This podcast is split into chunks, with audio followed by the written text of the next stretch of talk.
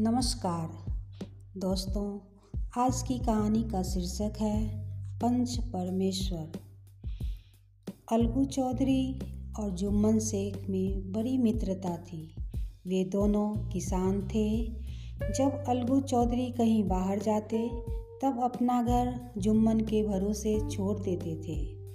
इसी प्रकार जुम्मन का भी अलगू पर पूरा भरोसा था। जुम्मन के एक मौसी थी, उसके तीन चार खेत थे। वह बूढ़ी हो गई थी, खेती की देखभाल नहीं कर सकती थी, इसलिए वे खेत उसने जुम्मन के नाम लिख दिए थे। इसके बदले में जुम्मन ने उसे जन्म भर भोजन वस्त्र देते जाने का वचन दिया था। कुछ दिन तक तो वह बराबर भोजन वस्त्र देते रहे, लेकिन बाद में वह तथा उसकी पत्नी उस बूढ़ी का अपमान करने लगे। कुछ दिन तक तो वह चुप रही, लेकिन जब उससे अपमान न सहा गया तब उसने जुम्मन से कहा, बेटा तुम्हारे साथ मेरा निर्वाह न होगा, तुम मुझे रुपया दे दिया करो, मैं अपना अलग प्रबंध कर लूँगी। जुम्मन ने कहा, मेरे पास रुपये फलते तो हैं नहीं। मौसी ने पूछा, आखिर मेरे खेतों से भी तो कुछ कमाई होती होगी। जुम्मन ने जवाब दिया, उनसे इतनी कमाई नहीं होती कि मैं तुम्हें अलग से रुपये दे सकूं। मौसी बोली, वाह, चार चार खेत हैं, क्या उनसे इतनी भी कमाई नहीं होती कि एक बुढ़िया का निर्वाह हो सके? यदि तुम निर्वाह का अलग प्रबंध न कर दोगे तो मैं पंचायत बुलाऊंगी और उससे निर्णय करवाऊंगी। जुम्मन जानते थे कि गांव के सब लोग उनके पक्ष के हैं, पंच भी उनके पक्ष के बना लिए जाएंगे। वे बुढ़िया का पक्ष न लेकर उन्हीं की ओर से बोलेंगे। इसीलिए उन्होंने कहा, तुम खुशी से पंचायत बैठा लो। मौसी ने पंचायत बैठाई। अलगू चौधरी जब सरपंच चुने गए तब उन्होंने कहा, सब गांव जानता है कि जुम्मन मेरे मित्र हैं, इसीलिए मुझे सरपंच न बनाओ, क्योंकि मैं जुम्मन से बिगाड़ नहीं करना चाहता।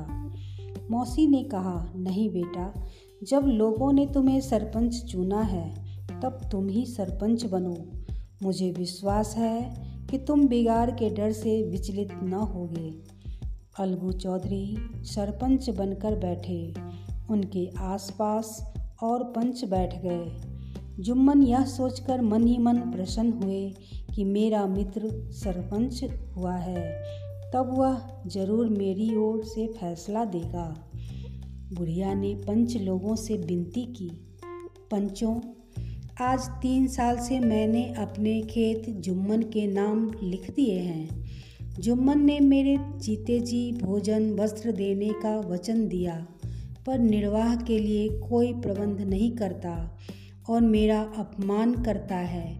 मुझे न पेट को रोटी मिलती है न तन को वस्त्र।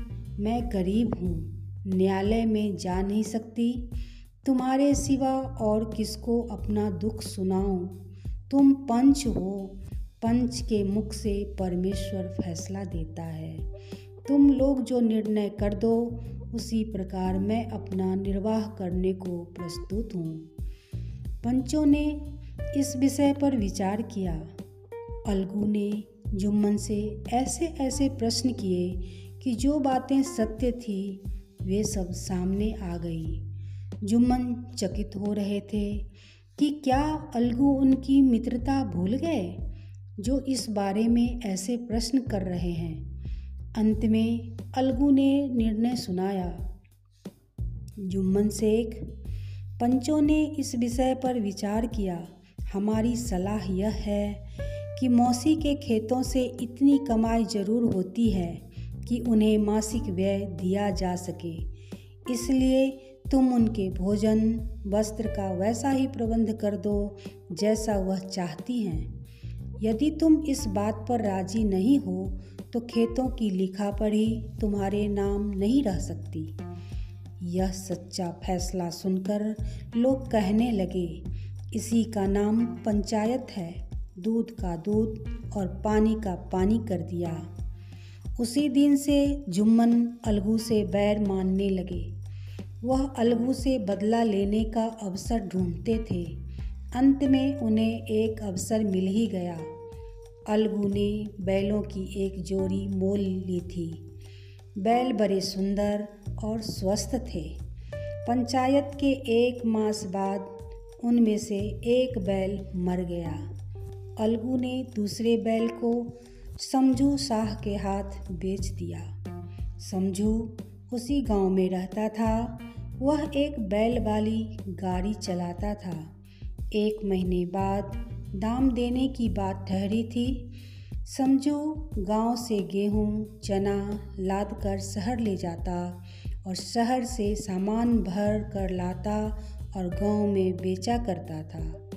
नए और तंदुरुस्त बैल को पाकर वह दिन में तीन तीन चार चार चक्कर लगाने लगा। बैल से परिश्रम तो इतना लेता था पर उसके दाना पानी का कुछ प्रबंध न करता था। नतीजा यह हुआ कि बैल की हड्डी हड्डी निकल आई।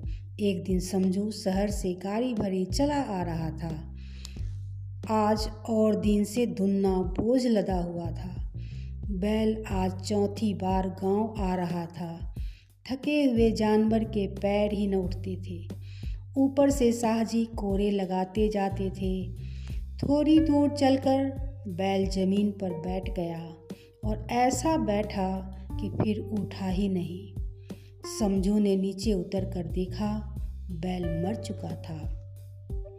अब जब अलगू अपने बैल के दाम मांगता तो समझू क्रोधित होकर उत्तर देता था, न मालूम कहाँ का मरहा बैल दिया, जो महीने भर भी गाड़ी में न चल सका और अब आए हैं उसके दाम मांगने। अंत में दोनों की लड़ाई होने लगी।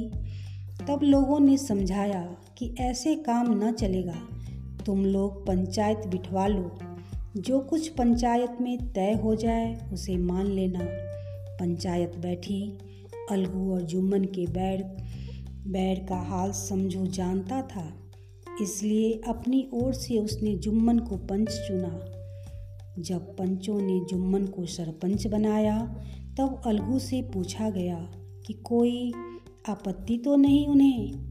अलगू ने कहा, मुझे कोई आपत्ति नहीं है, यह पंचायत का मामला है। पंचायत के सामने मित्रता और शत्रुता का कोई मूल्य नहीं है। पंचायत केवल न्याय को ही सब कुछ समझती है। पंच के मुंह से परमेश्वर बोलता है। जो कुछ पंच निर्णय करेंगे मैं उसे मानने को प्रस्तुत हूँ।